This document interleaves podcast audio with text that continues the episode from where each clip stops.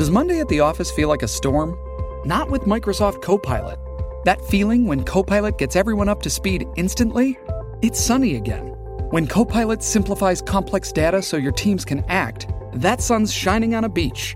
And when Copilot uncovers hidden insights, you're on that beach with your people and you find buried treasure. That's Microsoft Copilot. Learn more at Microsoft.com/slash AI for all. A listener's note before we begin. The following episode contains adult themes and content of a violent nature. It may not be suitable for everyone. Listener discretion is advised.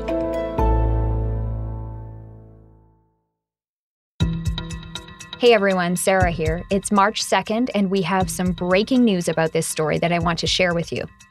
In episode 10, we told you that Nova Scotia's independent police watchdog, the Serious Incident Response Team, or SIRT, started investigating the RCMP shooting at the Onslow Belmont Fire Hall on April 19th. More than 10 months later, they're finally finished. If you're just joining us for the first time, you'll likely want to go back and listen to episode 10 and the rest of the series for context. But for now, my producer Alex Kress is joining me to talk about this new report. So, Alex, what have we learned?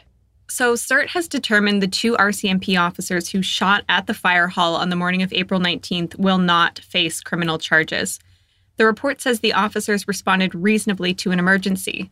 The officers believed that the person they were shooting at was the killer, someone who would continue his killing rampage. This is a quote from the end of the report. They discharged their weapons in order to prevent further deaths or serious injuries. The totality of the evidence establishes that the officers had reasonable grounds to believe the person they saw who was disobeying their orders was the mass murderer who had, in the preceding hour, killed three more persons. Viewed objectively in light of the protections afforded to peace officers by Section 25 of the Criminal Code, the totality of the circumstances in what was a rapidly unfolding series of events establishes that the officers had a lawful excuse when they discharged their firearms. Accordingly, no criminal offense was committed and no charges are warranted against either officer. End quote. The SIRT report confirms some of what witnesses and surveillance video already told us about what happened. Okay, so let's back up. Here's an overview of what this report says happened that morning. These two RCMP officers, they're called Subject Officer 1 and Subject Officer 2 in this report. They were called in at 3 a.m. to help investigate the killings in Portapique. SIRT says they were traveling together in an unmarked Nissan Altima. Back in episode 10, Sharon McClellan told us that she thought it was a Hyundai she saw on the road that day. We now know that's not quite right, but it was an unmarked car they were driving. The report also says that the first officer, Subject Officer 1, had learned through an interview he did with the gunman's common law partner earlier that morning that the gunman was wearing an orange reflective vest and was driving a fully marked replica RCMP vehicle. The SIRT report says the two officers got involved in the active search for the gunman after Lillian Campbell was killed in Wentworth, which we know was at around 9:35 a.m. The report says they went to the scene in Wentworth and then they were among the officers who were called to Glenholme. You may remember from episode 9 that a couple in Glenholme called 911 at 9:48 a.m. because they saw the gunman come onto their property and try to get into the house. He left before police arrived, but when police got on scene at the couple's home, they thought the gunman was still pinned down on the property somewhere. Not long after these two RCMP officers left Glenholme, they learned that two people had been found dead on Plains Road in Debert. That was Kristen Beaton and Heather O'Brien. The SIRT report says, quote, they knew at this point that the serial killer had murdered three more persons in the space of less than 30 minutes, unquote. Let me just take a moment here to say that this is the language that's being used in the SIRT report, but the gunman in Nova Scotia is not a serial killer. By definition, that's someone who murders two or more people in separate events with what the FBI refers to as a cooling off period in between. One retired FBI profiler we spoke to earlier in this series said the Nova Scotia gunman would technically be called a spree killer because the shootings took place over a large distance, but within the 13 hours. So the officers drove to Debert, but the SIRT report says that instead of going to the scene of the latest shootings, they started searching the area for the gunman. That's when they started driving toward Onslow. Now, the report doesn't say why they went to Onslow, but we know that at 10:21 a.m., the same time the shooting at the fire hall started, the RCMP Hey, it's Kaley Cuoco for Priceline. Ready to go to your happy place for a happy price? Well, why didn't you say so? Just download the Priceline app right now and save up to 60% on hotels. So, whether it's Cousin Kevin's Kazoo concert in Kansas City, go Kevin, or Becky's Bachelorette Bash in Bermuda, you never have to miss a trip ever again. So, download the Priceline app today. Your savings are waiting. Go to your happy place for a happy price. Go to your happy price, Priceline. Tweeted that the gunman may be in the Debert or Central Onslow area. These two officers got to the fire hall right around 10:20 a.m. So by this time they would have been working since they'd been called in at 3 a.m. in an extremely stressful situation and likely without a break. And the report explains that this was a case of mistaken identity at the fire hall. As the two officers got close to the Onslow Belmont Fire Brigade Hall on Highway 2, they saw there was a marked RCMP cruiser in the parking lot and a man wearing a yellow and orange reflective vest standing by the driver's side door. This was the EMO coordinator we told you about in episode 10. SIRT says they couldn't tell if there was someone in the car or if the door was open because they were more than 88 meters away. Just to give you an idea, a football field is 91 meters long so they were almost a football field away when this happened. The two officers stopped in the car in the middle of the road, just like the witnesses told us in episode 10. The SIRT report says they tried using their radios to tell other officers what they were seeing, but they couldn't get through because the radio, quote, bonged. That's the word they used in the report. Okay, Alex, what does that mean, the radio bonged? Well, the report says bonging out or being bonged out can mean one of two things. Either the radio is in a poor coverage area and can't communicate with the radio tower, or the radio tower is at capacity and does not have what the report calls an available talk path.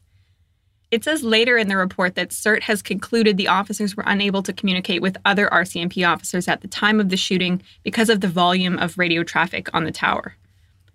The report says the officers then yelled police and yelled show your hands, but that the EMO coordinator, quote, did not show his hands, but rather ducked behind the marked police car, then popped up and ran toward the fire hall entrance, unquote.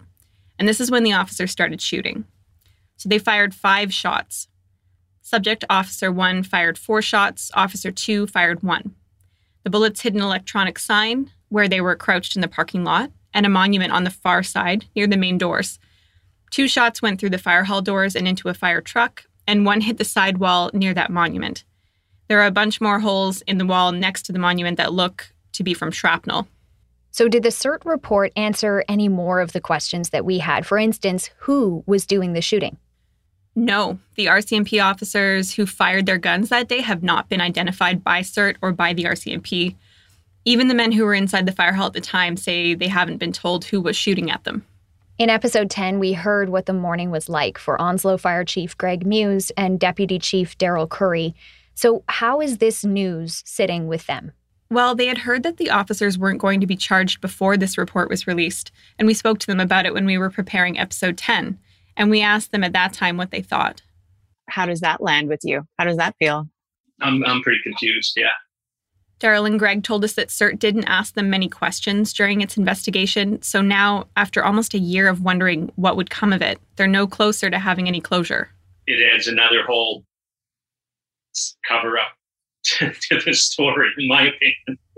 Sarah, these guys say they've been through hell. They've been really open about that with us. And when we had that conversation before the results were released, they said how much it stung to learn there wouldn't be charges yeah, I didn't sleep well last night. I know, actually after the meeting with you the other day, I just been gone right back to where I was the day it happened.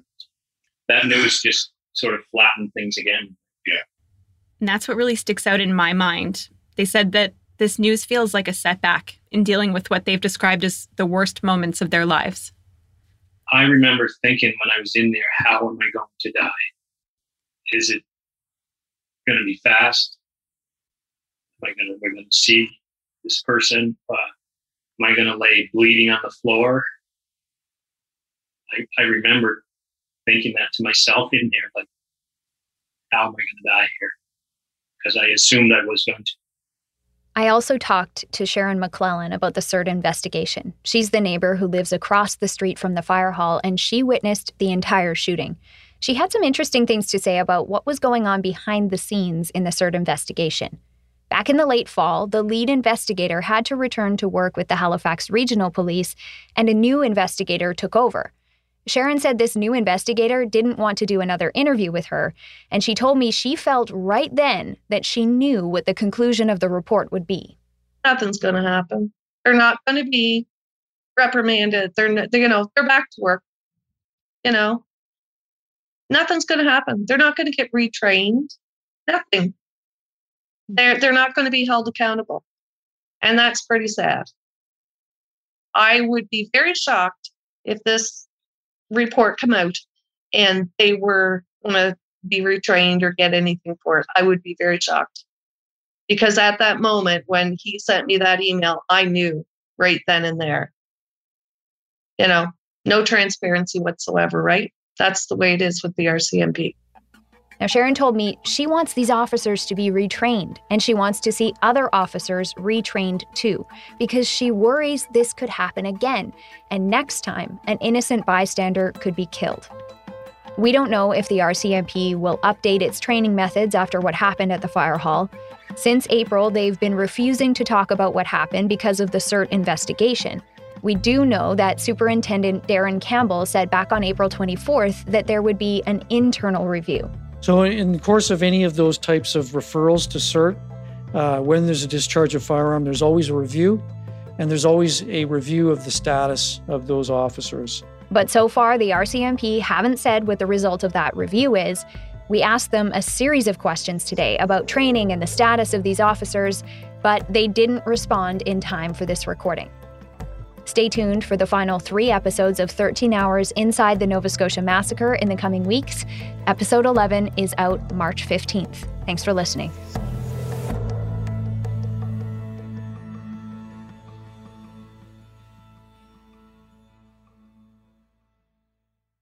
Hi. Her name is Elsbeth. Elsbeth Tascioni. You know her as the offbeat but brilliant defense attorney from The Good Wife and The Good Fight. You've been a very busy little bee. Buzz, buzz. Now she's in New York with the NYPD. This is very different. Better. But still using her unconventional ways to find the truth. Are you trying to sniff me, Miss Tascioni? Elsbeth, new series Thursdays on Global. Stream on Stack TV.